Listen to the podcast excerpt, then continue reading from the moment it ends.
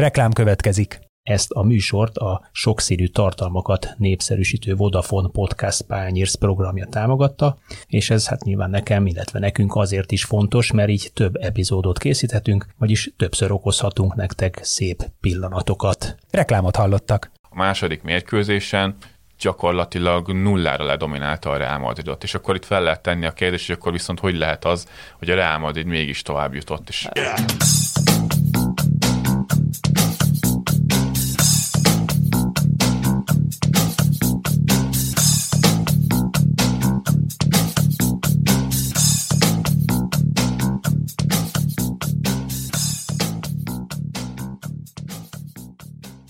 Sziasztok! Ez itt az Ittszer, a huszonnégy pont hu focis podcastja, én Kálnoki Kis Attila vagyok, és ezúttal Szabó Pittel és Vályi Bencével, a Sport huszonnégy két állandó szerzőjével arra teszünk kísérletet, hogy egy kicsit mélyebb, meg, mélyebb elemzésekkel más megvilágításba tegyük a Bajnokok Ligája negyeddöntőinek lezárult párharcait, és kicsit talán úgy, úgy elmondjuk, hogy ki miért nyert, ki mitől nem tudott tovább jutni nagyon-nagyon-nagyon nagy meglepetésre, gondolok itt a Bayern Münchenre, mitől durrant el az agya az atleti játékosoknak. Na hát körülbelül erről sziasztok! Hello, sziasztok! Hello, bello! Igen, ez nektek így, nektek melyik nagyon... volt a favorit? Nem, ezen nagyon nevettem, hogy megmondjuk ki miért jutott tovább. Van, akiről nem biztos, hogy meg tudjuk mondani, hogy miért jutott tovább. Ez egy más kérdés. Hát tulajdonképpen én az, abból indultam ki, hogy a, a négy párharcból mondjuk talán egy lett lefutott, vagy, vagy egy tűnt teljesen simának. Nyilván a Liverpool Benficára gondolok, ahol még azért sem lett sima a vége, mert a Liverpool vagy kicsit elszórakozta ott az utolsó perceket, vagy második. Hát Kloppnak ezen a visszavágon fontosabb volt a hétvégén következő ef á Kupa elődöntőre tartalékolni és pihentetni azt, akit pihentetni szeretett volna, mint hogy olyan hatalmas eredményeket érjenek el ezen a visszavágón, és még így is simán sikerült két góllal tovább menni, úgyhogy ez azt hiszem, hogy kellőképpen keretbe foglalja azt a Benfica Liverpoolt. Igen, és itt a legjobban talán Guardiola bosszankodhatnak, ugye nagyon éles meccset kellett játszaniuk az Atlético Madrid ellen, a Liverpool nevet sem nem nagyon tudtak pihentetni, és legalább cserébe megsérült Walker, és De Bruyne is le kellett hozni, jól látszólag egy szintén sérülés miatt, úgyhogy nekik nem csak a továbbjutással kellett foglalkozni, hanem itt utólag talán, és erről Guardiola is beszélt, hogy ezért nekik nagyon komoly áldozatokat, áldozatokat kellett hozni azért, hogy itt tovább menjenek. Walker különösen nem nézett ki jól, ez nyilván a Bajnokok Ligája további mérkőzéseire, illetve a bajnoki hajrára is kihathat, hiszen ő azért egy elég megkérdőjelezhetetlen játékos ott a jobb szárnyvédő vagy jobb védőposzton. Hát sőt, jelenleg ugye úgy megy neki a Manchester City a, a Real Madrid elleni meccsnek, hogyha Walkernek a sérülése komolyabb, hogy sem ő, sem pedig João Cancelo nem lesz bevethető. Ugye eleve mindketten kezdtek volna, csak Cancelo bal hátvédként, és hogyha nincsen Walker, akkor pedig Cancelo megy át a jobb oldalra. Ő biztosan nem lesz, mert ugye eltiltott, így összeszedte a, azt a sárga lapot, ami miatt ő már nem léphet pályára, úgyhogy lehet, hogy majd a Real Madrid ellen mondjuk egy John Stones, Nathan Ake szárnyvédő sorral kell játszani a Manchester Citynek, ami azért a Real Madridnak, ahol mondjuk a bal oldalon egy Vinícius Júnior, a jobb oldalon meg egy Fede Valverde, vagy egy Rodrygo tud szerepelni, ez egy igen komoly előny lehet például a folytatásban. Pont ezt akartam mondani, a Vinícius Júnior azzal tündököl itt a bé el-ben, hogy azt hiszem a legtöbb gólpaszt, vagy gólpaszt, vagy gólhelyzetet teremtő paszt adta, ami, ami egészen lenyűgöző, és akkor pont őt ürül ki, ugye, a City. No, de menjünk végig a mérkőzéseket, melyikkel kezdjük? Mit, mit szóltok? Tudjuk le a legkevésbé izgalmasan? Tudjuk le a legkevésbé izgalmasan. Igen. Mit, mit láttatok legyen ti? Így. Hát tényleg annak igazából nagyon nagy tétje nem volt, és ezt Kloppnak a, a kezdőcsapata is mutatta, hogy ott idegenben is nagyon simán nyert a Liverpool, és ezt előzetesen is lehetett már sejteni, hogy a Liverpool, mint talán a bé el-nek a legfőbb esélyese a Manchester City mellett nem kell, hogy gondot okozzon a Benfica, ugye szezon közben volt egy edzőváltás is, és ahhoz képest egyébként az eredmények nem javultak látványosan, de esetre az első meccsen szépen bele is szaladtak a késbe, tehát látványosan támadó felfogásban mentek neki annak az összecsapásnak, mint mondjuk a csoportkörben, akár a Bayern München, akár pedig a Barcelona ellen.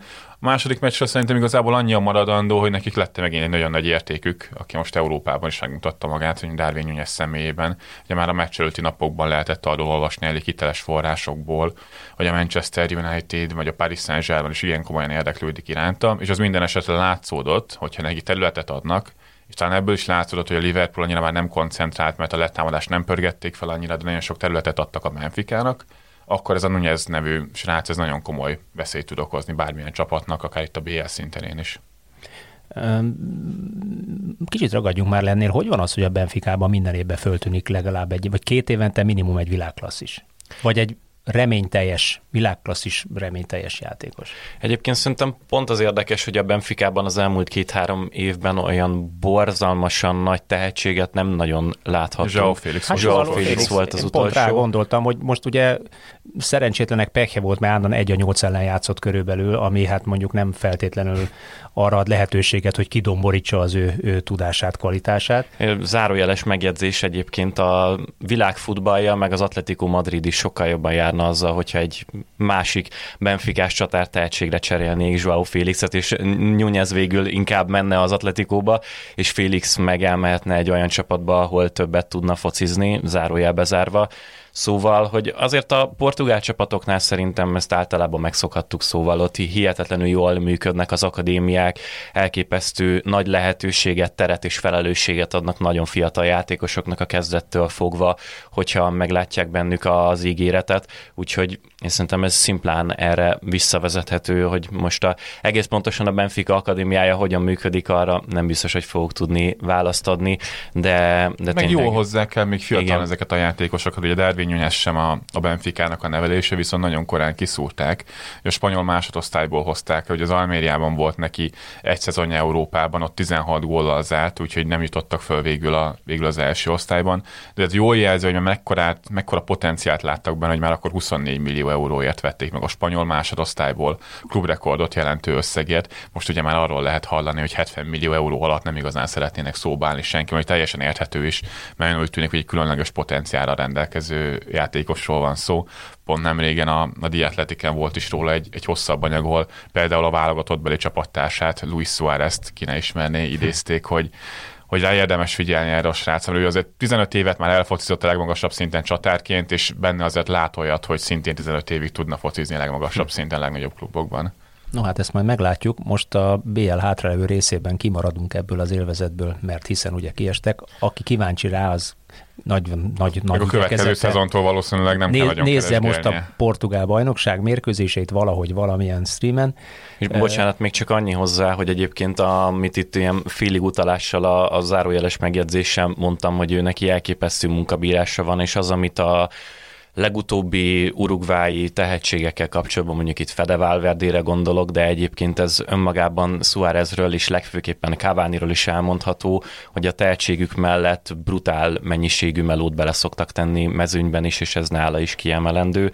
A másik fél gondolat pedig az, hogy a Benficának egyébként is nagyon hangsúlyosan szüksége lesz szerintem arra a pénzre, amit belőle fognak szerezni, mert ahogy azt a Pete is mondta, ez most egy ilyen nagyon átmeneti keret, nagyon átmeneti edzővel, aki kifejezetten ideiglenesnek volt kinevezve idén közben, és a keretben is nagyon csúnyán égtelenkedő lyukak vannak. Most nem menjünk annál messzebb, hogy a portugál bajnokságban nyilván ez egy kiemelkedő párosnak tűnik, de azért a jelenlegi korából, energiaszintjéből fakadólag Nicolás Otamendire és Fertongára nem biztos, hogy az európai szintére nagyon-nagyon hosszú ideig lehetne még építeni.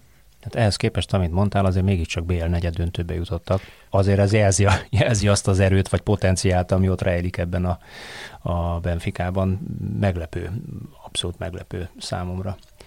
Hát én igazándiból a portugál kluboknak, hogyha megfelelő a sorsolásuk, és olyan ellenfeleket kapnak a kieséses szakaszban, akkor azért el tudnak menni a negyeddöntőig, szóval Én, nekem ez annyira nagy meglepetéssel nem szolgált. Ettől függetlenül pont az, hogy hogyan alakultak meccsről meccsre a Benficának a taktikája, meg a hozzáállása, hogy Verissimo gyakorlatilag kilencven percenként átgondolta, hogy mit szerettek volna csinálni, ez szerintem árulkodó azzal kapcsolatban, hogy ő is egy ilyen, nem tudom, ilyen Goose Hiddink-szerű alak most éppen a, a Benficában.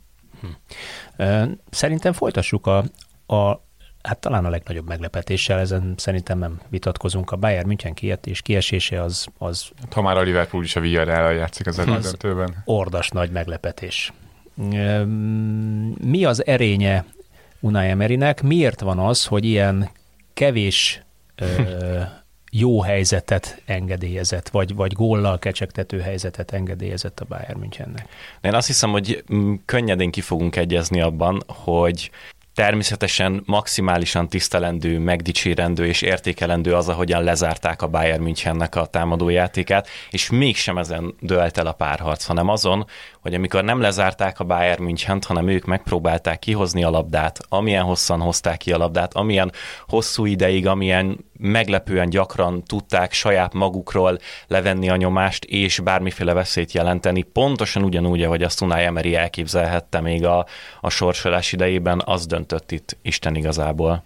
Ahogy a Villarreal játszott, abban igazából gyakorlatilag semmi meglepetés uh-huh. nem volt, hogy aki tényleg csak a legnagyobb meccseiket nézte meg, mondjuk az előző szezonból a az Európa Liga döntőt, vagy mondjuk a Chelsea európai szuperkupa döntőt, akkor nagyjából hasonló játékot mutatott a Villarreal minden egyes alkalommal, nagyjából egy nagyon mélyre húzódó védelmi vonallal, és ott pedig átmenetekből, vagy megtartott labdákból próbáltak építkezni, és van egy ilyen egyfajta kettősség velük, meg főleg Unai Emeryvel kapcsolatban, és én nagyon sok érdekes, de én inkább úgy fogalmaznék, hogy téves vagy fals véleményt olvastam a, a Villarreal találjutása után vele kapcsolatban, hogy a múltbéli eredményeit így próbálták revideálni, főleg a, arra gondolok, hogy az Arsenalnál mondjuk neki időt kellett volna adni, hiszen láthatjuk, hogy hát a Villarreal is megnyerte az Európa Ligát, most pedig ott van a Bajnok Ligája elődöntőjében, hogy a Villarreal történet során mindössze egyetlen egyszer jutott el ilyen messzire a bé el-ben még kétezer-hatban.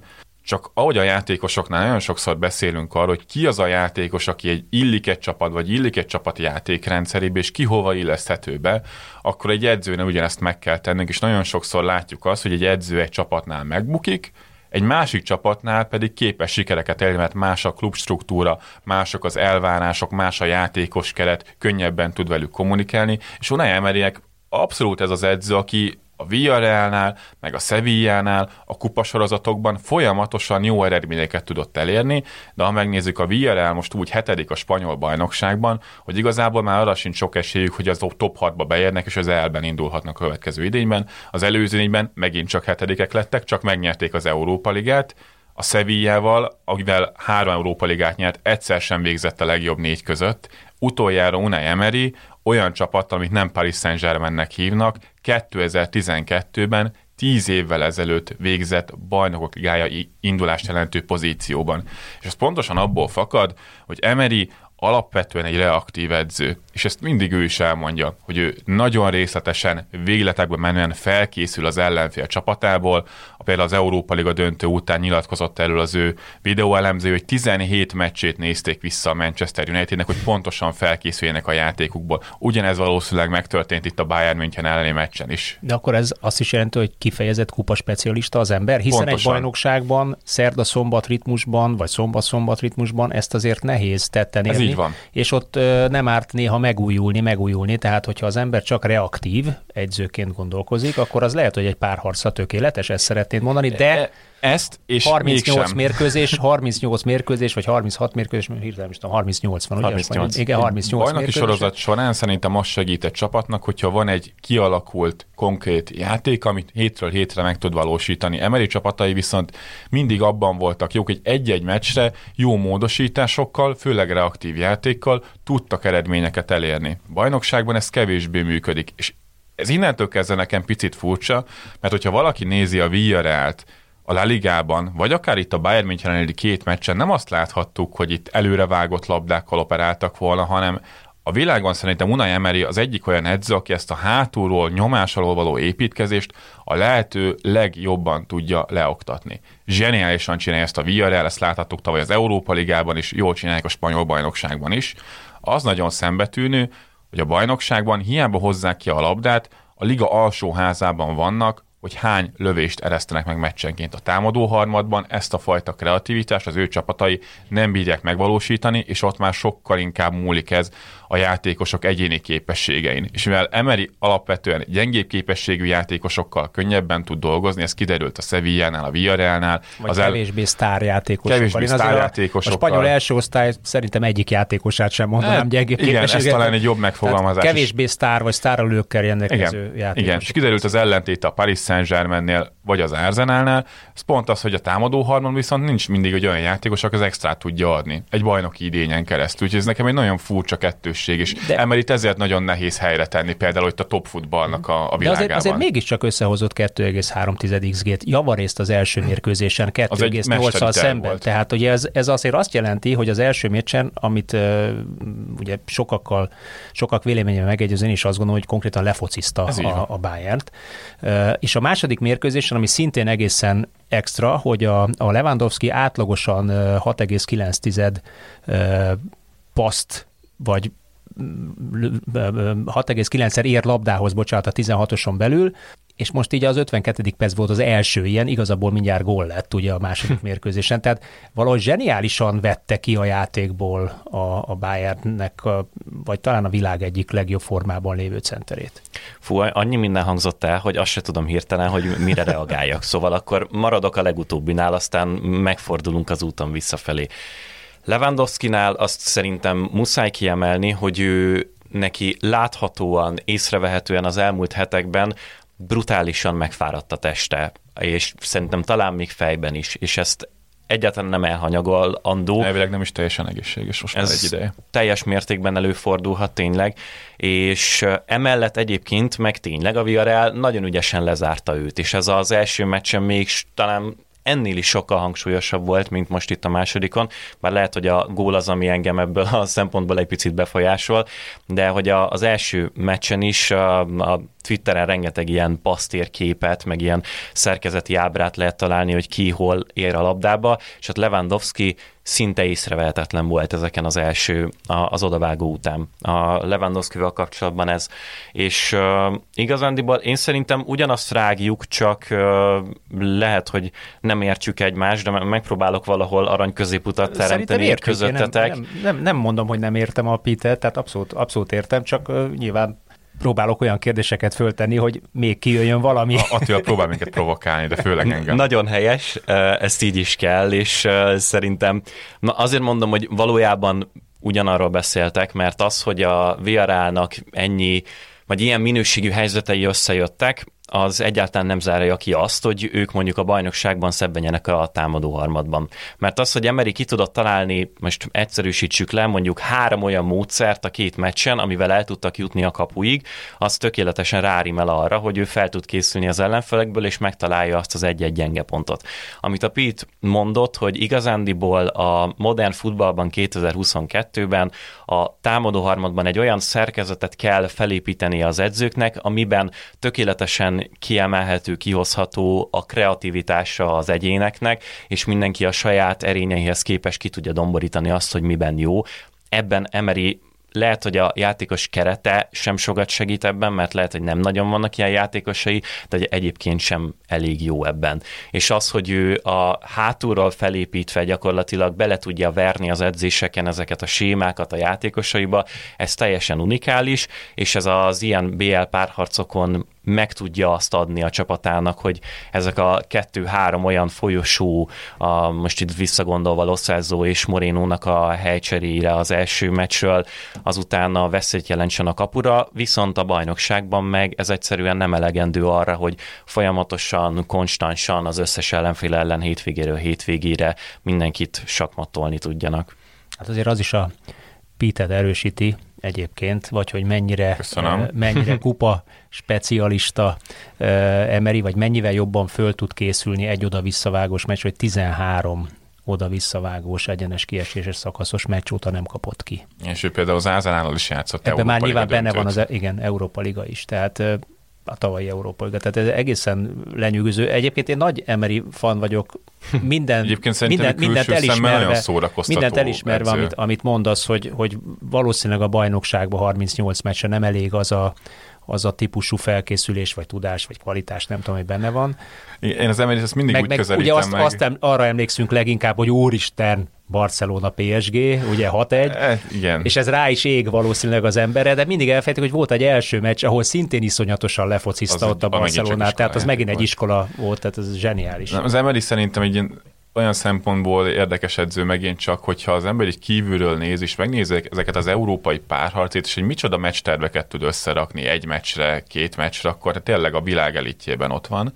Csak hogyha valakinek mondjuk már végig kell nézni az összes bajnoki mérkőzést, amit Emery vezet, akkor jön ki az, hogy egyébként olyan nagyon sok elképzelés nem mindig van a csapatainak a, a játékában, és ez a, ez a kettősség teszi szerintem úgy igazán szórakoztatóvá azoknak, akik nem éppen annak a csapatnak szurkolnak, ahol épp az edző. Hát azért rácsunk, szerintem két mondatot ejtsünk arról is, hogy, hogy mondjuk Flickkel viszonylag jobban nézett ki ez a Bayern, mint Nagelsmannnal, vagy nem? Vagy mi, mi az oka ennek, hogy, hogy kicsit úgy összébbent ez a, vagy kiesett a Bayern? Vagy nem sikerült egy, egy, egy spanyol középcsapatot nevezzük annak kiejteni a Bajnokok Ligáján negyeddöntőből?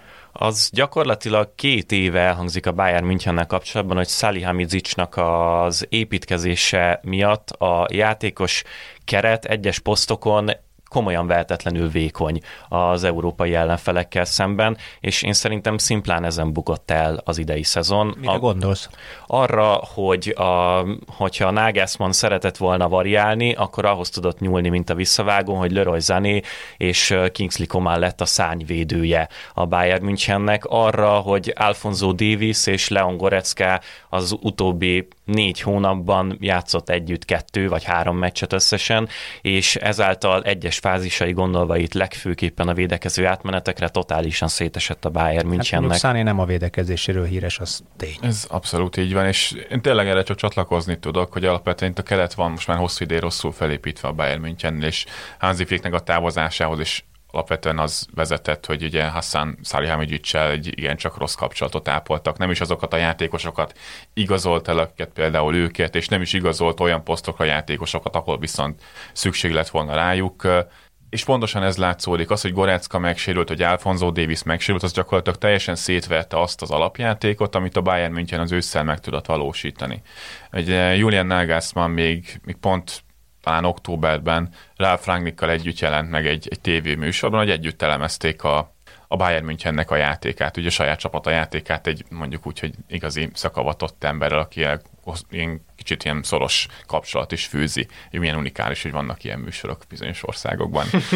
De, de ott pontosan arról beszélt Nagelsmann. És őszintén beszélgetnek a saját csapatról. És őszintén beszélgetnek róla, és szakmailag beszélgetnek róla. És pont azt emelte ki Nagelsmann, hogy az azt megelőző idényben még Hansi Flickkel, és ez nem kell nagy koponyának lenni, mert ez egyszerű szurkoló is észrevette, hogy a magas védelmi vonal mögé folyamatosan tették be nekik a labdákat, hogyha a letámadást átjátszotta az ellenfél, akkor folyamatosan zicserben tudták rávezetni Manuel Neuerre a labdát. És ezen próbált Nagelsmann javítani mondjuk a szezon első felében, és ez sikerült is, és a számokban látszódott, hogy a Bayern München egyrészt kevesebb lehetőséget enged az ellenfeleknek, azok a lehetőségek maga alacsonyabb minőségűek. És ott jön be az, amit a Bence is mondott, hogy megsérült Goretzka, megsérült Alphonso Davies, és Nagelsmannnak nagyon sokszor elő kellett venni ezt a, ezt a három védős játékot, ami igazából a két oldalsó szárnyvédő, az két ekte támadó.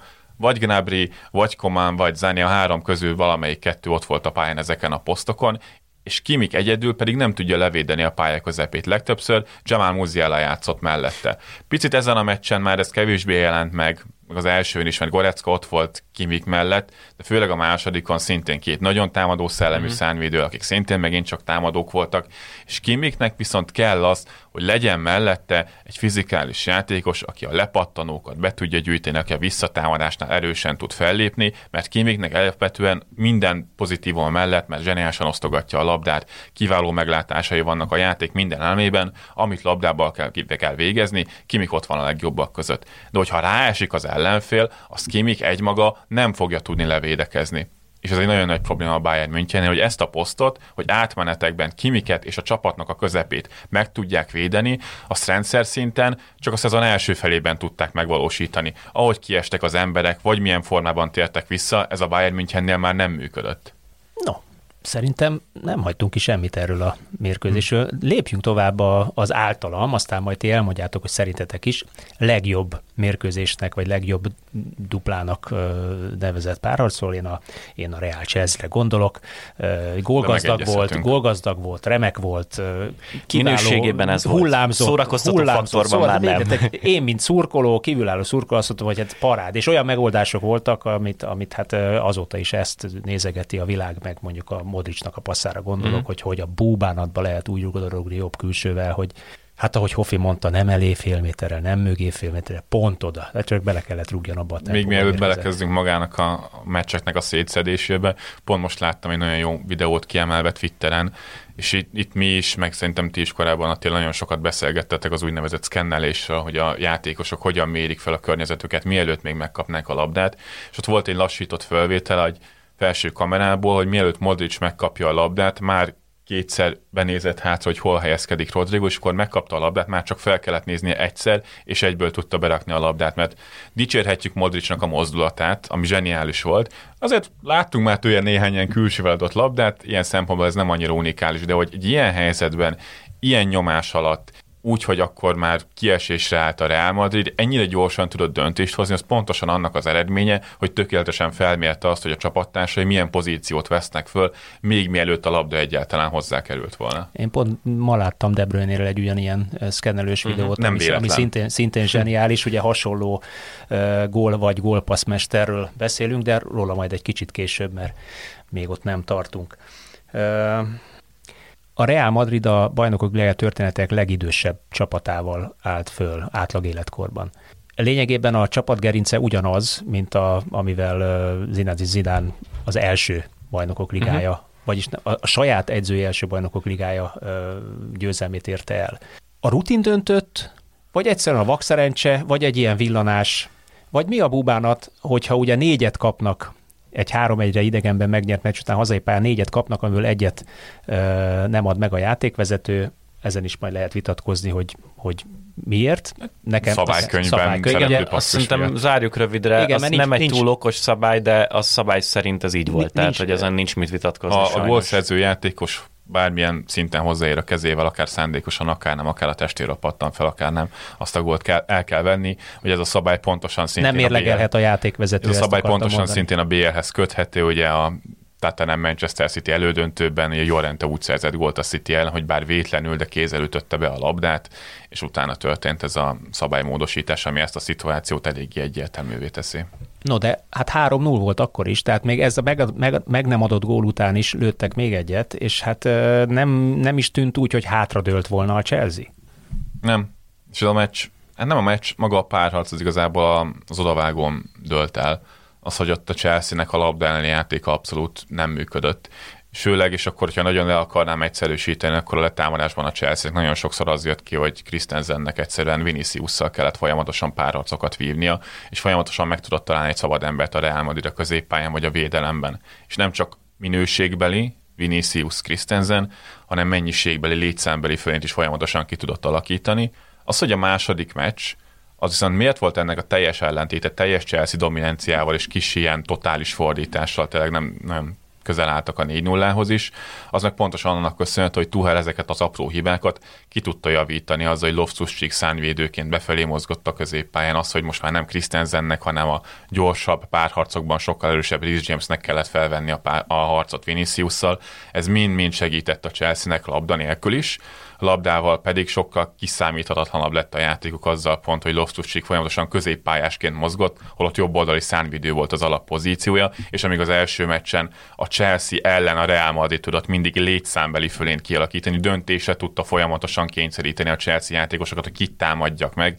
A második meccsen ez pontosan fordítva történt. Mendy nem tudta, hogy akkor neki most Loftus-Cheeket kell fölvennie, Havertzet kell fölvennie, Alaba nem tudta, hogy ki kell lépnie Loftus-Cheekre, vagy maradjon a védelemben, és ebből lőtte végül egyébként az első gólt is a Chelsea, hogy Alaba akkor kilépett, és ment mögé Mount, ment mögé Havertz, ott teljesen megfordult ez a dolog. Onnantól a Real Madrid volt mindig egy ilyen kényszerhelyzetben az egész meccsen. Van-e, van-e köze a két mérkőzés képkülönbsége között az, hogy Kanté az első meccsen első félidőben huszonegy labda rejtése volt, a második meccsen negyvenhárom az első félidőben? Ez taktikai, vagy forma, egyéni forma diffi?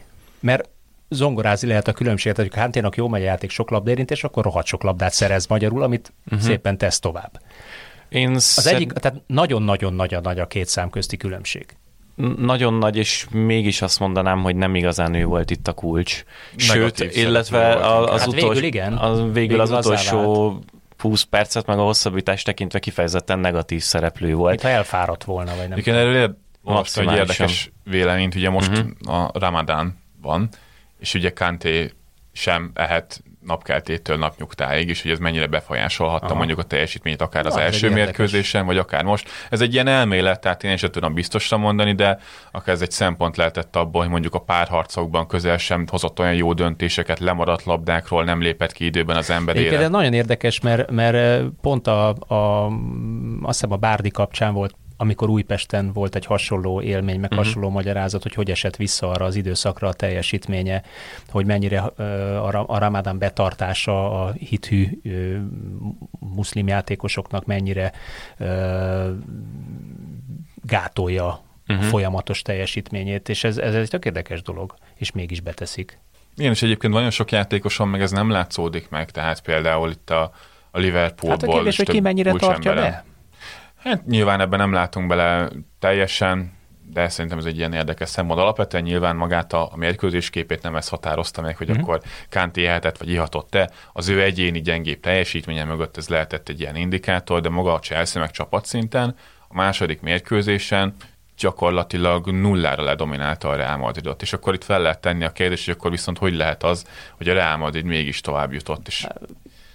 Ezt tettem föl három-négy percet. Igen, úgy, hogy és ezt nagyon, nagyon nehéz is megválaszolni, és én erre mindig csak azt tudom mondani, hogy a Real Madrid alapvetően csapatként évekre visszamenőleg filozófiában tényleg csak arra épít, hogy az edző összerakjon egy olyan játékot, amiben a rendelkezésre álló játékosok egyéni képességeit tudnak dominálni. Ugye bizonyos csapatoknál, hogyha kirúgnak egy edzőt, akkor amíg ki nem nevezik a következő állandó vezető edzőt, akkor leültetnek egy ideiglenes edzőt, ezt angolul úgy nevezik, hogy caretaker. Hogyha ezt így nagyon csúnyán akarom magyarosítani, akkor egy gondoskodó edző, aki szépen gondoskodik a csapatról, amíg meg nem érkezik az idézőjeles igazi edző.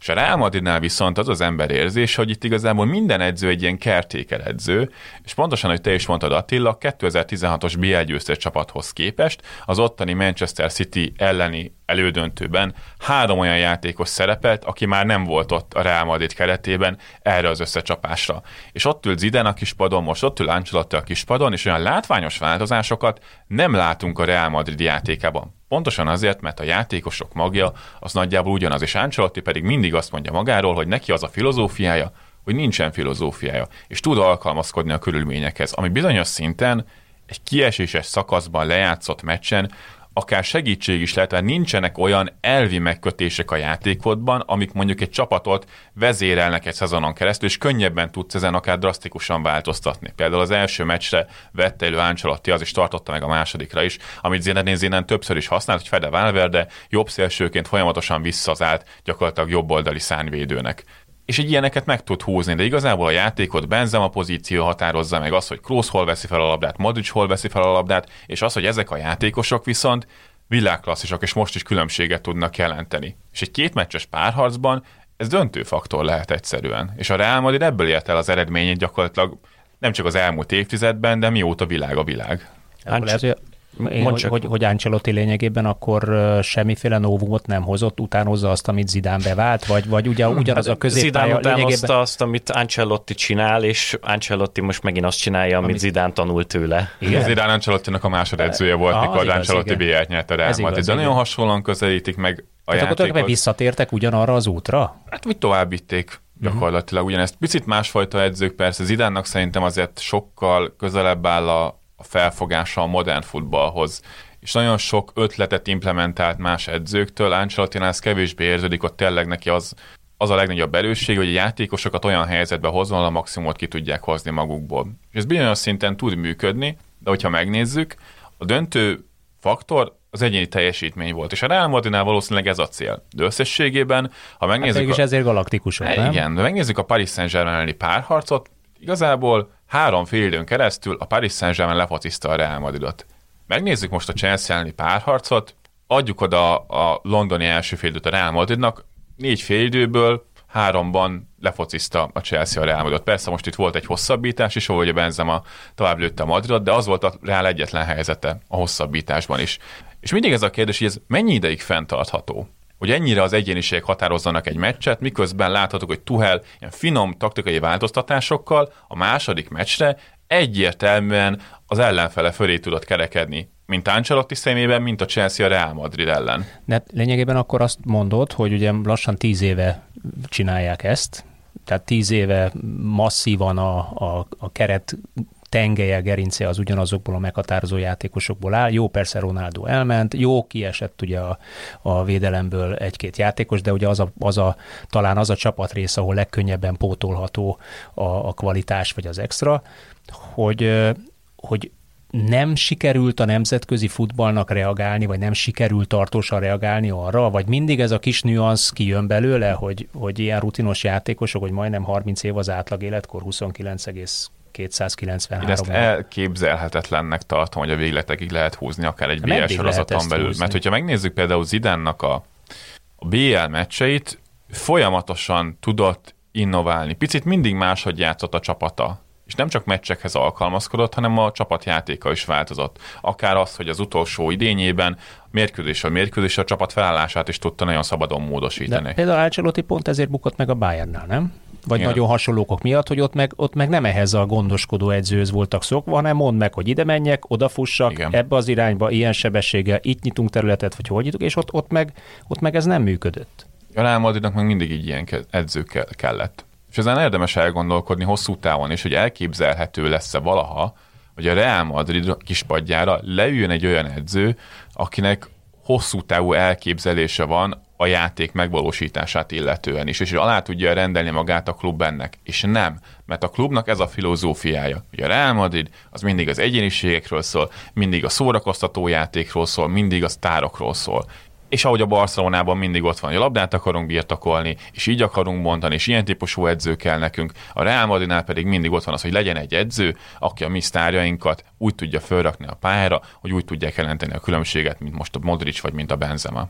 Csak a modern futball nem feltétlenül ebbe az irányba mutat, de valamiért most a Real Madrid ezzel is sikeres tud lenni.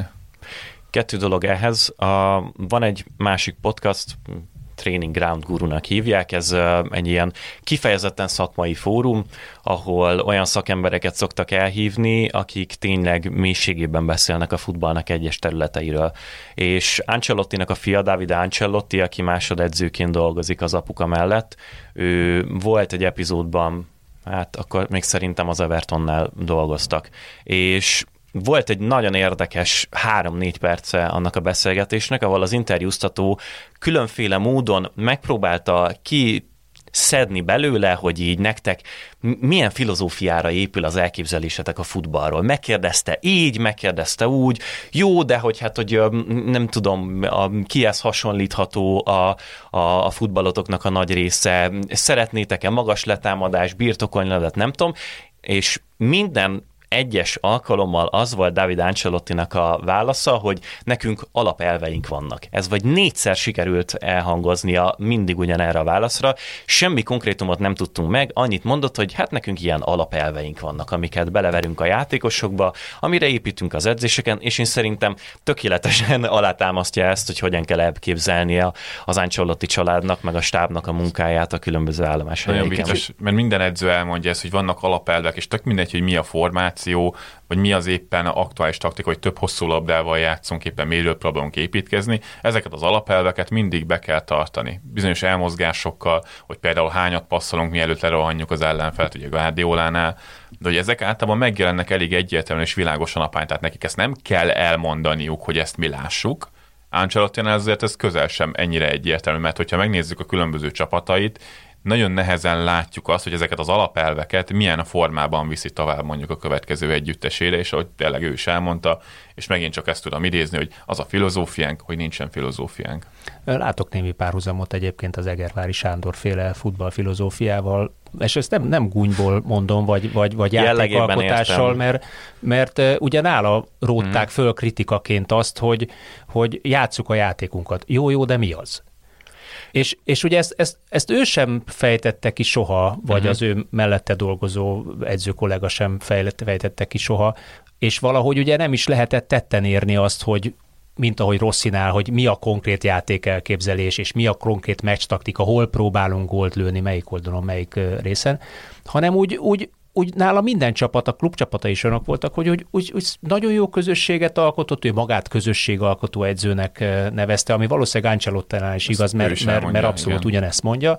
Tehát akkor, akkor lehet, hogy, hogy a Real Ancelotti, vagy hogy van, mit akartam mondani, hogy, hogy Egervári, Egervári Sándor az an, a, Egervári, igen, vagy hogy Egervári Sándor a Real Madrid Ancelottia lehetne akár. Jelenlegében szegény, maximálisan szegény, értem a, a vagy kérdést. Vagy lehetett volna szegény, ugye, mert, mert beteg lett, átesett egy agyvérzésen. De azért... Innen is, innen azért is jó egészséget kívánunk neki. Természetesen is, tényleg a, önmagában a felvetés maximálisan értem. Mert egy hasonló típus van egy... Ha, nyilván a, annyit azért hozzátennék, hogy azért Ancelottinak a... Hát és most próbálom úgy fogalmazni ezt a választ, hogy senkit se sértsek meg. Azért Ancelotti szakmailag egy nehezen kikezdhető alak, még hogyha a futball elképzelése egy picit el is avult, ő a, tényleg ennek a sportágnak a teljes történetének az egyik legeredményesebb, hát legzseniálisabb szakembere, és ő, ő tényleg nagyon, nagyon hosszú távon kiemelkedő. Úgyhogy értem a felvetést, de azért Ancelottit ennél jócskán magasabb polcra helyezném. Még csak egy... Um, gondolat még ehhez, amit elfelejtettem előbb itt a David Ancelotti után mondani, hogy ez abszolút alátámasztja azt, amit eddig elmondtunk erről a meccsen, meg erről a párharcról, a, és rákötve a tapasztalatra. Azt nagyon sokszor el tudjuk hanyagolni, hogy azt, hogy megértsék egymást a pályán a játékosok, azt lehet kettőféleképpen elérni. Vagy addig verem nagyon érthetően, nagyon jó gyakorlatokkal az edzéseken beléjük, amíg egyszerűen így beléjük ég. Lásd Manchester City, vagy lásd, inkább azt mondanám, hogy Guardiolának általában a munkája, vagy egyszerűen ilyen számvisztikai alapon meg tudod várni, hogy annyit játszanak egymással, hogy még álmukba felkeltve is pontosan tudják, hogy hova menjenek. És a Real Madridnál legfőképpen... Ismerik egymás gondolatát, vagy váratlan húzásait. Tökéletesen, tehát, hogy Kroosnak és Modrićnak én teljesen komolyan azt gondolom, hogy mostanra egy pillanatra sem kell átgondolnia, vagy egy pillanatra sem kell tudatosan azon agyalnia a fejében, hogy a másik hova fog menni.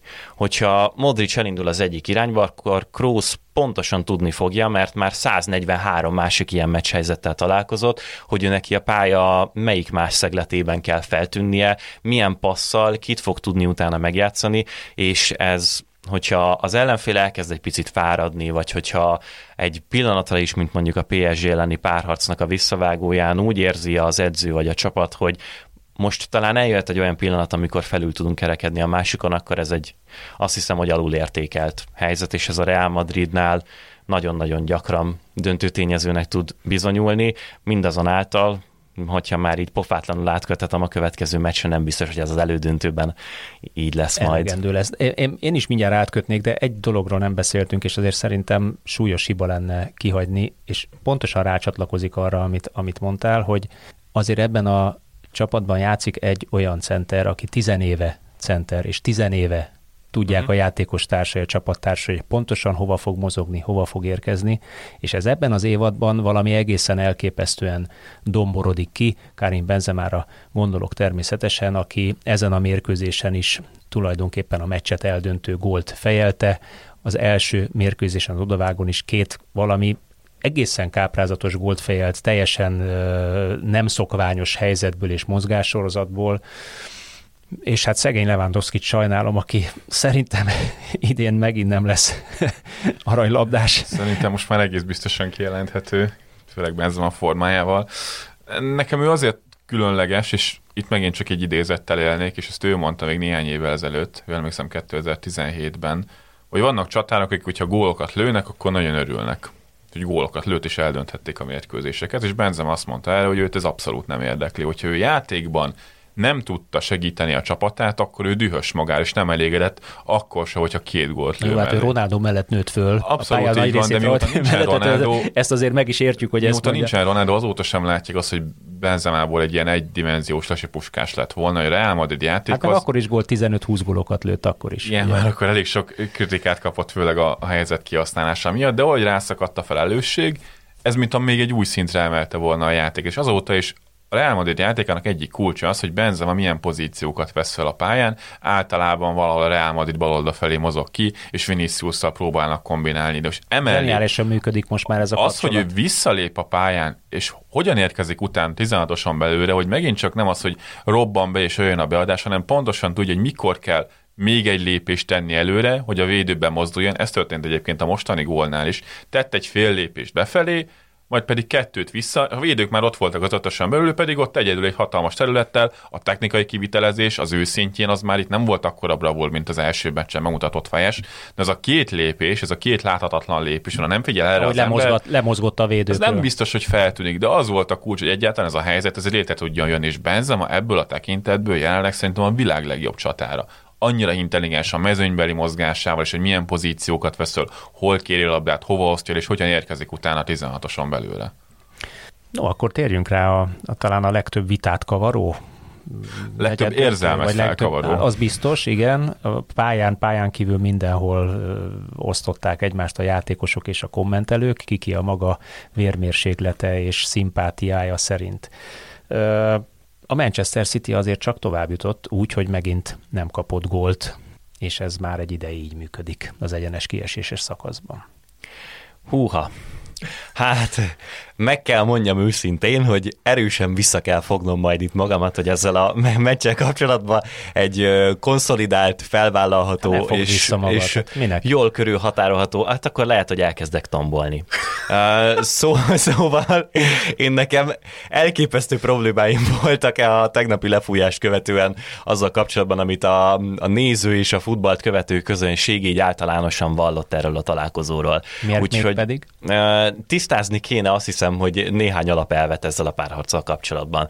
Ha megnézzük a várható gólokat, a lövéseket, a kapuratartó lövéseket, az az egyetlen statisztika, ahol döntetlen lett. Mondok, mondok a... egy, egy adatot, uh-huh. Az Atlético Madrid az első száz harmincöt, tehát három fél idő alatt egy lövést és nulla egész nulla három iksz gét hozott össze. Gyakran, hát gyakran ugye azt láttuk az első mérkőzésen különösen, hogy kettős, ötös vonallal ö, védekeztek, vagy nem tudom, mit csináltak, zárták a területeket, és ugye már említettem, uh-huh. hogy a portugál sztárjátékosuk mondjuk többnyire nyolc az egyben próbálta, vagy nyolc, nyolc játékos ellen próbáltott valamilyen attrakciót létrehozni, nem sikerült neki. És a, ez a visszavágónak az első fildeiben is zömiben igaz volt. Tehát ott már sokkal nyíltabban állt az Atlético Madrid, inkább egy ilyen öt négy egy volt, vagy hogyha letámadtak, akkor azért ennél ö, jobban szétesett fölfelé a szerkezet, de hogy tényleg, tehát akkor, bocsánat, ilyen politikus módon visszatérek az eredeti gondolatomhoz, szóval, hogy folytatva a statisztikai mutatókat, a tizenhatoson belül érintések számában és a Manchester City nyert, Um, illetve a kulcspasszok számában is, tehát hogy minden létező kreatív statisztikában a Manchester City, hogyha összeadogatjuk az első, meg a második mérkőzésnek a számait, akkor az Atlético Madrid fölé emelkedett. Ennek ellenére olyanokat lehetett hallani, olvasni és nézni, minthogyha az Atlético Madrid igazándiból igazságtalanul esett volna ki, mert az utolsó harminc percben elkezdtek futballozni, illetve kitámadni. És az, azt hiszem, hogy tagadhatatlan, hogy a második félidő az Guardiola bé el karrierjének az egyik legrosszabbul sikerült játékrésze volt, ezt még ő maga is elismerte, egészen pontosan, hogyha jól idézem, akkor kifejezetten csodának nevezte azt, hogy ők nem kaptak gólt végül. De nem lehet, hogy, hogy egyébként ez volt az eredeti cél is? Simeonénak egész biztosan. Ö... Igen. Tehát az hogy, az, hogy annyira lebutítani egy játékot, és utána akkora, amire teljesen belegörcsöl, belesz, hát mi, mi, a, mi a jó jelző, nem tudom, beleún uh-huh. a, a City, teljesen lankad a figyelme, és aztán a imént említett egy lövésből végül tizennégy lett az alatt a harminc perc alatt, vagy negyven perc alatt a második fél időben, ami a kapura felé ment. Jaj, de jó, hogy nekem, nem nekem kellett eljátszani első körben itt az ördög ügyvédjét, hanem, hanem te kezdted, és egyébként igen. És mert majd... ez, ez valahogy egy olyan mesterterv. Tehát ez, ez egy nagyon érdekes ami dolog. Ami sikerült, hogy... csak nem sikerült. Igen, igen, pontosan. Tehát, hogy a stílusában sikerült lehúzni a Manchester Cityt oda, és ennek ellenére mégiscsak a City jutott tovább, és azt gondolom, hogy a megértem számok elten, alapján megérdemeltem. Én abszolút nem vitatkozom ebben. Én maximálisan igazat adok Bencének, és szerintem ez mindjárt ki is fog derülni, de igen, tehát nagyon igazat adok ebben, hogy ez a terv Simeonétól, ez nem volt egy rossz elképzelés, hogy gyakorlatilag három fél időn keresztül az volt az Atlético Madrid célja, hogy benne maradjanak a meccsben. És ez főleg az első, benne vagyok a párharcban. És ez főleg az első meccsre volt igaz, ahol tényleg gyakorlatilag szándékuk nem volt arra, hogy komolyan támadásokat vezessenek a Manchester City ellen. A visszavágó első félidőben is azért már voltak olyan szakaszok, ahol néha agresszívabban próbáltak meg letámadni, de az volt a cél, hogy minél tovább ott maradjunk, hogy egy gólos különbséggel, és utána a végén, hazai pályán, amikor minden csapat elkezd pánikolni, mikor egy góllal vezet csak, és, haz, és az idegenben játszik. Minden csapat, a Manchester City és a Barcelona is. Mert ez egy olyan mentális nyomás, hogy na akkor viszont elkezdünk kitámadni, letámadni, mert akkor a City megzavarható lesz. És ez ült, mert ez tökéletesen bejött, és Guardiola konkrétan így fogalmazott, hogy a második félidőben nem rosszul játszottunk, hanem már nem játszottunk, de úgy egyáltalán. És ez mindenből látszott az, hogy Ederson már meg se próbálta kipasszolni a labdát, hanem küldött föl mindenkit, és gyakorlatilag céltalanul mentek előre a kirúgások, és az Atlético Madrid egyszer csak hirtelen már, hogy egy ilyen, majdhogy nem egy négy négy kettőben elkezdett letámadni, Koke lépett föl a védelemből, kilépett magasan egy-egy játékos ilyenkor mindig, és folyamatosan ott voltak a City játékosok nyakán, és ez működött. Ami ilyenkor szerintem meg is csalja picit itt az embereknek a, az érzékelését a meccsel kapcsolatban, mert hiába birtokolta többet a labdát az Atlético Madrid ekkor már, hiába volt több lövése, a végén azon az egy Ederson védésen kívül idézzünk fel egyetlen egy akcióból kialakított nagy helyzetét az Atléticónak. És egyetlen egyen jut eszünkbe, a visszavágón Gündogannak volt két ziccere. Az utolsó percen, meg az első félidőben. Innentől kezdve egyetlen dolog van, amiatt bárki azt mondhatna, hogy az Atlético Madrid érdemelt volna nem úgy továbbjutás, de ugye egy egyenlítést itt a párharcson, hogy hosszabbításra menjenek tovább. Ez az úgynevezett recency bias, tehát hogy sokkal jobban befolyásolják a gondolatainkat azok a dolgok, amik most történtek, nem pedig két héttel ezelőtt, meg nem az első félidőben. És ennyi. Igazából ennyi történt. És rendkívüli módon ironikusnak gondolom azt, hogy bárki ö, teljes szívvel, értelemmel és logikával megpróbálja azt elmagyarázni, hogy azért, mert a Manchester City húzta az időt, fetrengett, és esetleg belement ezekbe a fizikai párharcokba, meg a, a verekedésbe, emiatt nem érdemelt volna továbbjutást az Atlético Madrid ellen. Igen, amikor Simeone ki akad amiatt, hogy az ellenfél az utolsó fél órában úgy játszik el, hogy ők szoktak egyébként játszani. Pont ugyanazt csinálta egyébként, amit a spanyol vagy olasz iskolában láttunk, amikor éppen el kell csalni a meccs végét, mert úgy, akkor, akkor ugye ezt ők megcsinálják. Bocs, mielőtt tovább lépszen, ki szeretnék kitérni, hogy de bezzeg Guardiola mindig felszólal, hogy hát de ők legalább szépen játszanak. Ugye ez az, mikor ilyen bizonyos dolgok elkezdenek terjedni, úgyhogy ezek nem igazak. Guardiola például az előző meccset megelőző, és az azt köv, utáni e, sajtótájékoztatóján is konkrétan, meg, konkrétan megvédte Simeonét ezzel kapcsolatban, hogy az időhúzás az a játék része, akkor is, amikor az Atlético Madrid csinálja, és akkor is, amikor ők csinálják, csak ott pont az volt a narratíva, hogy hát a, a labdaszedő fiúknak kellett szólni, hogy minél gyorsabban adják oda a City játékosoknak a labdát, hogy az Atlético Madrid játékosai ne tudják húzni az időt. És megvédte Simeonét ezzel kapcsolatban, hogy azokkal az eszközökkel él Simeone, amivel úgy gondolja, hogy a leginkább tud nyerni. És hogyha Simeone nem szeret gólt kapni, akkor Guardiola még inkább nem szeret gólt kapni, és mindent megtesz annak érdekében, hogy ne kapjon gólt. Tehát nem lehet azt mondani, hogy Guardiola álszent volt, mert ő pontosan tudja, ezek a mód működnek, és ezt használta itt a meccs végén a Manchester City. Hát ráadásul mit várunk egy argentin edzőtől? Nyilván az argentin stílust. Egyébként Gary Neville is megvédte maximálisan Simeonét, a Twitteren azt mondta, vagy azt írta ki, hogy a többség csalódott a Atlético Madrid játékában, pláne a játékosok viselkedésében, ám én, ám, ám én mégis élveztem, és most jön a lényeg, próbáld meg megtalálni a nyerési módot, még akkor is, ha nincs elég kvalitás a csapatodban, ezért jelentősen esélytelenebb vagy. A City játékosai büszkék lesznek ma reggel, hogy kiejtették az Atlético Madridot, tehát pontosan azt mondja, hogy ez egy, ez egy felemelkedett párharc volt, mind a két csapat próbálta a saját játék stílusát játszani, vagy a győztes taktikát megtalálni, és ebben Simeone is egyébként, ahogy már megállapítottuk, valamilyen mestertervet kiválóan kitalált. Na de azért térjünk ki erre a viselkedésre, mert ezt Gary Neville sem hagyta ki. Itt a, a mérkőzés utolsó, főleg tíz-tizenöt percében, vagy hát hogyha a játék állását is, meg a hosszabbítást, tizenkét percet hosszabbított végül a játékvezető, azt hiszem majdnem olyan volt, mint egy hosszabbításos mérkőzés már a végén, száz nem tudom, inkább második, harmadik percbe fújták le. Mi, mi történt? Ez, ez egy természetes velejárója volt, hogy ebben a túlfeszített helyzetben, túlfeszített uh, taktikával, amivel Simeone lépett, azzal a habitussal, vagy azokkal az energiákkal, amit ő megmozgat egyébként a pályán, az öltözőben, a, a lelátóról is, hát hogy diktálta, hogy tapsoljanak. a játékosok elkattannak? Ez szerintem így bizonyos szinten tud kontraproduktív lenni, és pontosan ez történt. Az Atlético Madrid azon túl, hogy jól menedzseli az időt azokon a meccseken, főleg egyenes kieséses párharcokban, ahol előnyben van, láss például pont az előző körben a Manchester United elleni utolsó negyed óra, olyan, ahol alig volt játékban a labda. Oly gyönyörű eufemizmus volt ez, a jól menedzseli az időt, annyira szép megfogalmazása, csodálatos.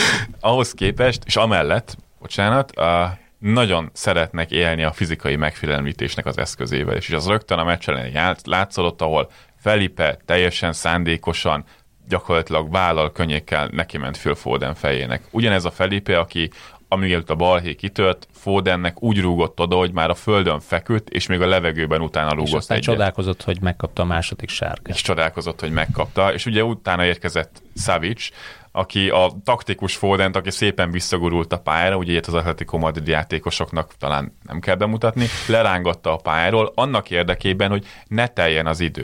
Tehát, bocsánat, de Savic nagyon hülye.